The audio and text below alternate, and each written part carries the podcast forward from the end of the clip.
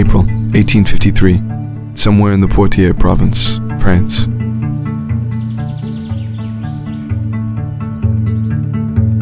A young woman, Elena, tends to her father's crops as the setting sun casts its orange glow across its French hills. The spring has just begun to spread all across Europe, and the refreshing sounds of the birds echoes in the valleys. Elena, with her calm beauty, glides through her crops, disconnecting the dead and dried roots from the tomatoes, making room for other life. Her hands are dirty and rough, and her peasant dress is covered in months' worth of work, but this is her at her best. A small zebra finch catches her eyes, its colors, wild as its demeanor, darting through the sky, making quick chirps as it passes her by, landing on a tree, not far away. She chirps back. Bonjour, joli oiseau. She smiles and continues. Suddenly, a whisper.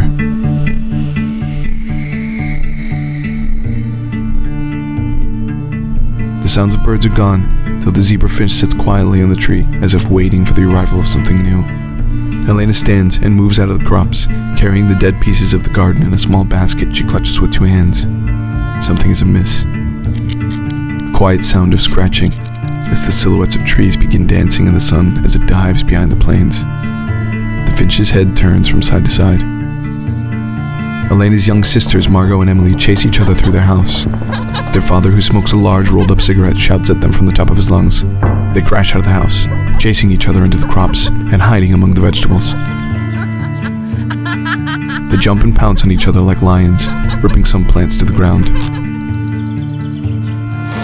They rise up again as Margot smashes Emily's face in the dirt like a crushed grape. Emily, with her face planted in the ground, notices something mystifying.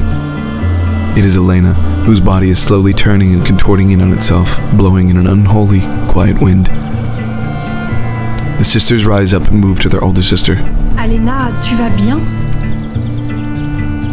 Her eyes are rolled into the back of her head and her nose has begun to bleed. S'il te plaît, Alena. Margot shouts, grabbing a hold of her sister and shaking her awake. She screams at the top of her lungs as she comes to and falls backwards. She is in shock, panting heavy as she catches her breath. Her sisters surround her, clutching her close. S'il te plaît, Alena. She speaks, but as she does, it is English. I am. Her sisters look to each other. Her sisters shake their head to her. I am. They don't understand her words. She tries to speak again. I am. The zebra finch hops along the tree branch until it reaches the end and darts back into the sky. Elena's hands shake and tremble. She pushes Emily away. I am. She stands up with might, but her eyes dart around. She's trying to find something. I am. Suddenly, she hears a voice. Her face is wiped clean of emotion. She's gone.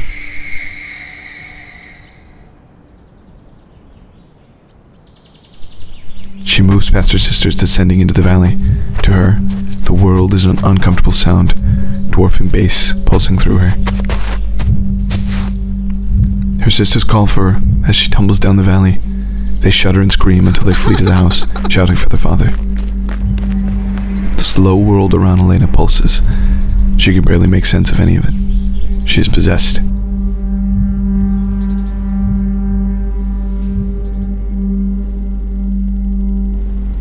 A few weeks later, a port city along the Atlantic coast of France.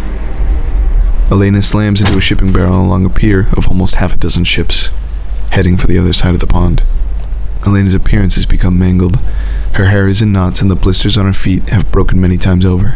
Her fingers and nails have become long, but they are hidden by her curled hands.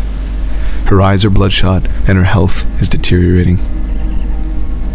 She moves against the masses that are piling onto the ships, some wealth, some workers, all heading for something new. She moves to the boarding line of a tall wooden ship. She arrives to the man checking the passenger list. She is not on it. He shoos her away. She finds another way, crawling aboard the sea like a determined urchin. She crawls through a port window and stows away.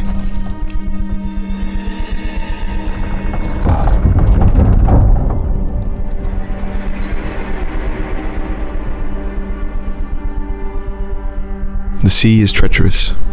The route will take weeks. The few dozen have set sail for the New World. Elena sneaks to the kitchen and feeds. She avoids the gaze of the seaman's deranged eyes. The rupturing sounds of waves against the hull keep Elena awake at night. Her purpose remains hidden. On the deck, she stares out at the sea and the monstrous waves that separate her from a promised land. Somehow, hundreds of miles away from any shore, through the harsh winds, she hears a small chirp. The zebra finch lands on the rail in front of her. It calls again, looks to her, cocks its head, and darts back into the sea breeze.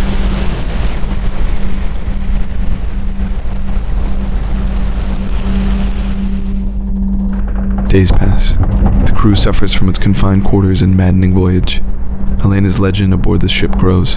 Her screams in the night scare the passengers and crew in the cabin, but the officers dare not do anything, fearing her mystic wrath if she were to be silenced.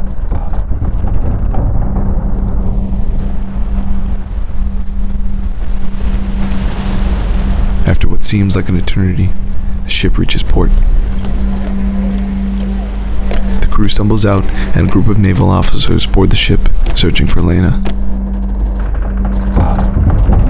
But she has slipped into the sea from the window.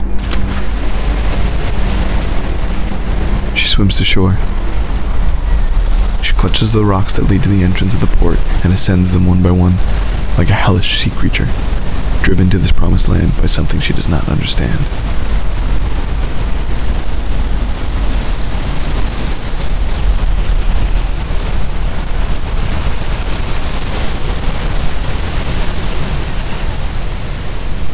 As she reaches the top, she disappears into the hustling crowd.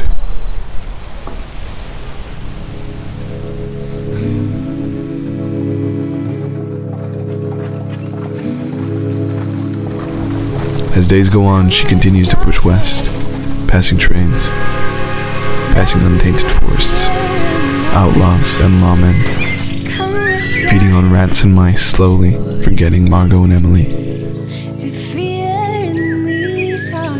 slowly forgetting any other piece of herself. Sun's gonna shine, little one.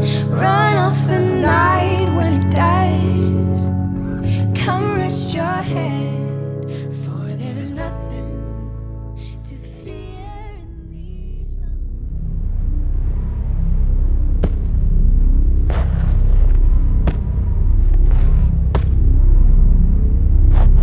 arms. Elena, dragging her feet, stumbles upon a small house in an open plain. The quiet is deafening as she moves towards it. Inside, there is a fire in the fireplace, but it is dimming. There are mud tracks throughout. She moves into the dining room. On top of the table is a man, a father, dead. Three arrows sticking out of his chest and his pistol clutched in his hand. Elena moves through the rest of the house. The mother, in the kitchen, hand clutching the dinner table. The children, gone. Elena continues throughout the house, disconnected to the violence's meaning. She stares at an empty bed, civilized and comforting. She doesn't remember those things now. She moves outside to somewhere more comfortable for her.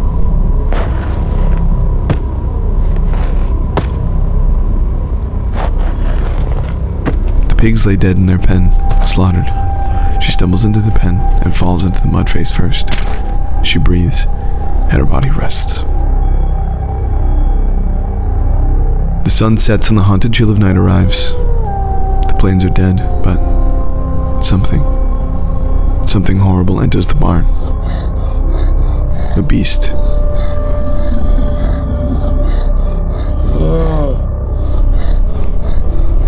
Elena's eyes open.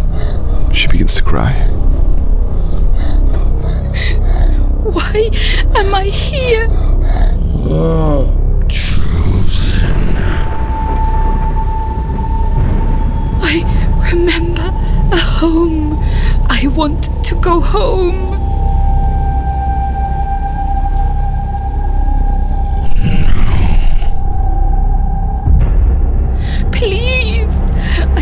Hear anything but their voices. Please make them stop.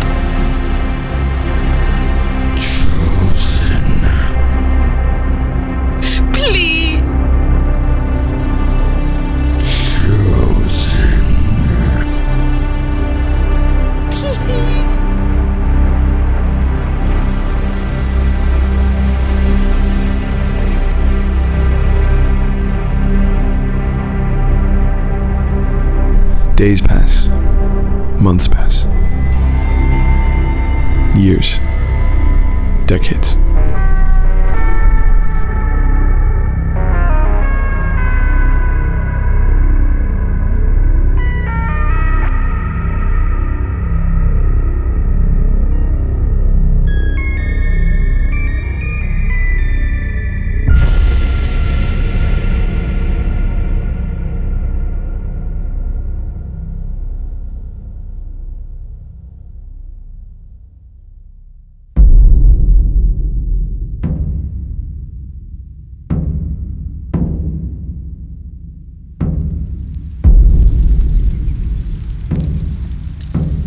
Trees sway and crack in a deafening snow squall. A tree hollow of an old oak tree, high above the ground, begins to growl. A sinister being inside slithers over something foul and decayed. A hand reaches inside, grabbing a bloodied snake that latches onto the hand repeatedly, filling it with venom. The being strangles the snake, holding it at the base of its head. Like a horrifying scarab, the entity unnaturally crawls down the oak tree. Below, a mangled buck is dragged through an untouched path in the snow. The buck's appearance is familiar to us, but its appearance is horrifying. Dragging it in its unholy glory is a demented figure, bent and deformed, drooling at the prospects of its capture. They leave a long trail of red blood in the white snow. The deformed being arrives at its kingdom, made mostly out of skulls. Someone perches, someone spikes. A fiery pit lays in the center, licking at the heels of the being, who lays the dead buck down and begins to dig into it with her bare hands. She digs for the heart. From a distance, a man stumbles and crawls out of the foggy snow, growling and panting. It is Christian. Dragging his body back, he stumbles in the snow as he crawls into the kingdom, moaning throughout his journey's entirety. The deformed being turns to see Christian approach. Her face is scarred across her right eye from what looks like a grizzly. She barely acknowledges Christian. His presence is no surprise to her, but Christian is surprised. He clutches his stomach in hunger. Please. She nods, lowering her bloodied hands and body to a kneel as she points to the dead buck. Your journey is almost over. She raises the heart of the buck. Christian crawls to the buck and begins to feast. The being, a witch, drops the heart into the fire. But to us, this is no witch. We know her as Elena. How have you found me? The winds carried the scent. She points to Christian's body bag. What is happening to me? You have what you wanted, and your price is being paid. Liar. She shakes her head, clicking in disapproval. You have taken too much. You knew where he was. A zebra finch lands above them. He knew where he was. Who? The finch jumps along the tree branch. What is this? Christian looks up to the bird. Can he see my children? The witch slows, the firelight dancing across her dimmed eye. Then, a pit in her stomach. No. Liar! Tell me they're alive. Christian's feral mind and heart, accentuated from the blood of the buck, stands tall, towering over the witch. He can't see. She places her hand on Christian's head. Only what lies ahead of you. Christian coughs, small at first. Can you see it? Can you hear it? Soon to be no one to so many. Christian begins to choke, something in his throat. Do you hear them crying? The howl of the boy, You won't see them again. The price is too much. Christian begins to fall backwards into the snow, trying desperately to breathe. You are damned in this land. Is cursed. The witch shudders at the thought like a cicada in the summer. Suddenly, Christian's body bag begins to move. Christian on the ground grabs at the feet of the witch.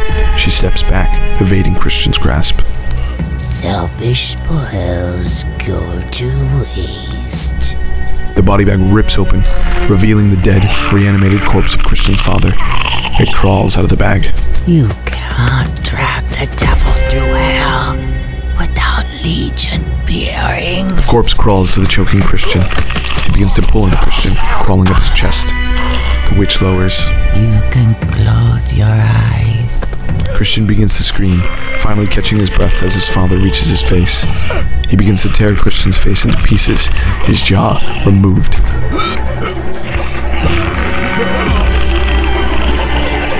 Christian's eyes open.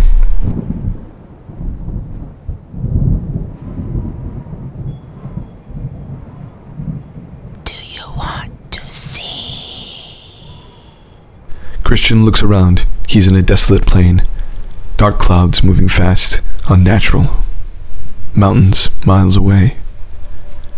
A terrible clink. Steel on steel. Christian turns to see a man, sledgehammer being driven over his head and down into a hard nail, sticking down a steel rail of a train track. It continues, over and over. His body covered in a dozen arrows, piercing him deep. His wounds are still open, pulsing, but still he drives the hammer down, again, again, and again. A slow rumble begins to build, a howl of the natives, a firing of guns. The natives running in terror blow past Christian. He cowers in their wake, dodging the prospect of being trampled. They pass, but behind them, a caravan, large and vast of men, women, and children, shouting and hollering, moving west. Christian is horrified. Carriages litter the landscape, millions of people chasing the natives away from their land. Above them, a giant being, a woman angelic in her appearance, lit by the sunlight through the venomous clouds. She guides the crowd. The caravan reaches Christian. He pushes them aside as he makes his way through the crowd pushing east while they push west. To them, their destiny. They try to catch him. I have to get back. I have to get back to them. Christian pushes them. They begin to turn violent against him, tearing him apart. Where do you think it ends? Christian shakes as his world goes black and opens on something new. He's in an alley now, covered in fresh wet rain, thunder in the distance. The world is fuller of life, but nothing near, only in the distance, in the banquet halls of richer women and men. He is hunched in a corner, breathing heavily. He vomits. He is older, weathered. With his gray hair and his missing fingers, he clutches his chest and the backpack full of his dead father's bones. Please, stop. Christian. The bag speaks to him.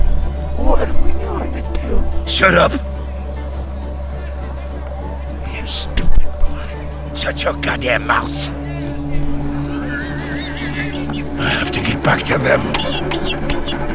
There's nothing you can do. Christian returns to the kingdom. The skin from his face is still being removed by his undead father. He wrestles atop him, fighting back without a face. He pins his father and removes his head. His head squirms about biting for him. Throws it in the fire. The witch is unfazed. Christian touches his face. It is still removed and the blood drips into the snow. All these tricks. Why? She lowers. The fire flickers on her face. A terrible creaking of wood bending and manipulating around them. It travels along the kingdom until it reaches a destination. Thunder rumbles across the sky as lightning appears, not from the sky, but from the bent tree branches ahead that form a cavern. The witch points her finger to the dark cavern that rumbles with thunder. A child crying.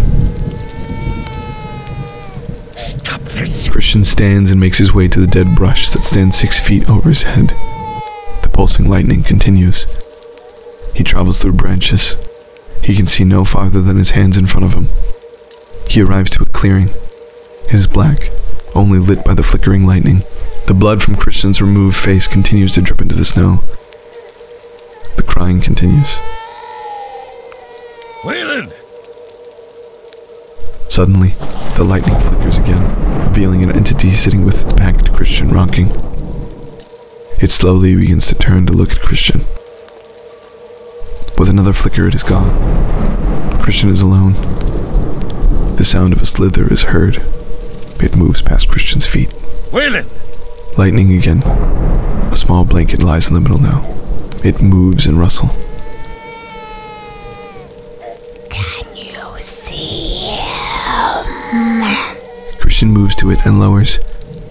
He begins to unwrap the child's blanket to see blood pulsating from it.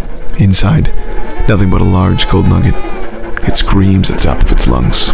Stop this! There is nothing there. Christian turns, and the lightning now reveals the witch standing directly behind him. I'll kill you! The witch is still, but her head turns like a vulture. Do you hear me? Christian rises again, towering over the witch. He grabs her by the throat with both hands. His fleshless face shows nothing but darkness. She squirms in pain. Believe you me, fiend. I will kill you and everyone. Anything that gets in the way of my son, of my children. It's their end. Christian wraps his hands around her neck tighter and tighter. The sound is horrifying. I will burn this world to the ground. Christian cracks her neck. The light from her eye slowly drains and her jaw rests. He drops her to the ground. A slow rumble. Skulls, bones, the dead begin to pile in from the walls. The kingdom begins to collapse onto itself. Christian begins to scream in fury as he becomes buried in the skulls. He cracks them away, screaming with madness. He can't continue. The skulls overpower him and rise above his head. He drowns, screaming. Christian wakes in a panic. Jesus, Carter. Slow it up. It's early dusk. Christian's face is returned. Just another horrible dream. He sits in his camp where he and Hannah have been sleeping, but now a posse watches over them. Juan holds Hannah by her wrist. She tugs at it like a coyote. Nothing too fast, huh? You two really got the jump on us back there. The man, a sheriff, raises his arm in a sling to Christian. No doubt Christian's doing. And you're hard to follow. Doyle used to hunt hostiles, though. The posse of ragtag lawmen have the advantage. Let's finally see what we have in here. The sheriff moves to the body bag. He slowly peels open the bag. My, my, quite a prize. You're a wanted man, Christian Anderson. Hmm. Word travels fast around here, faster than you might think. We're gonna be taking this off your hands. I know we got you cold in the morning, so no need to talk it out. We'll just take it. Is that all you want? Well, might as well take her off your hands, too. You can have them.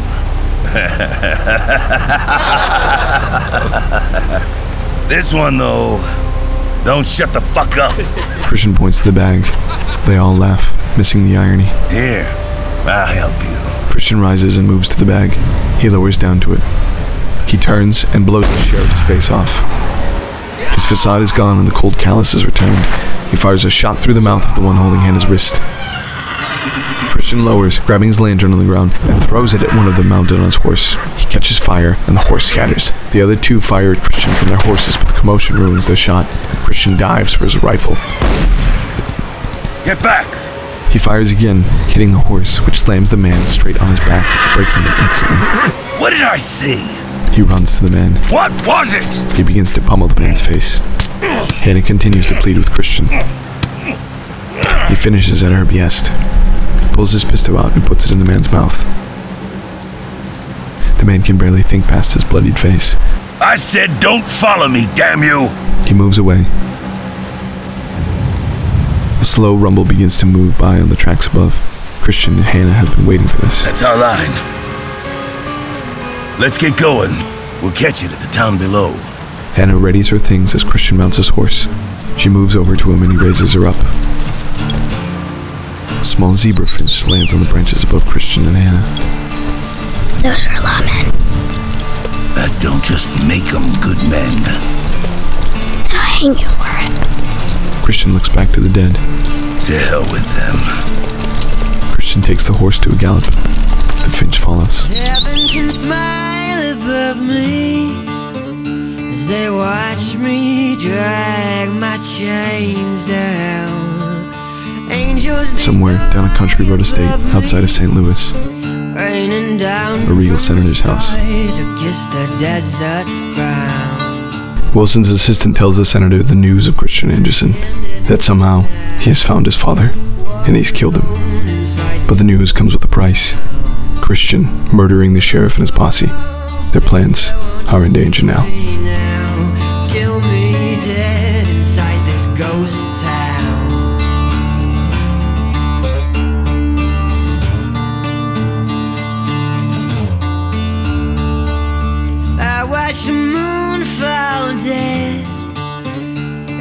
Such a lovely feeling to know I'm better off. Kill me, please. Heaven's gates are closed. I'm here forever, it seems.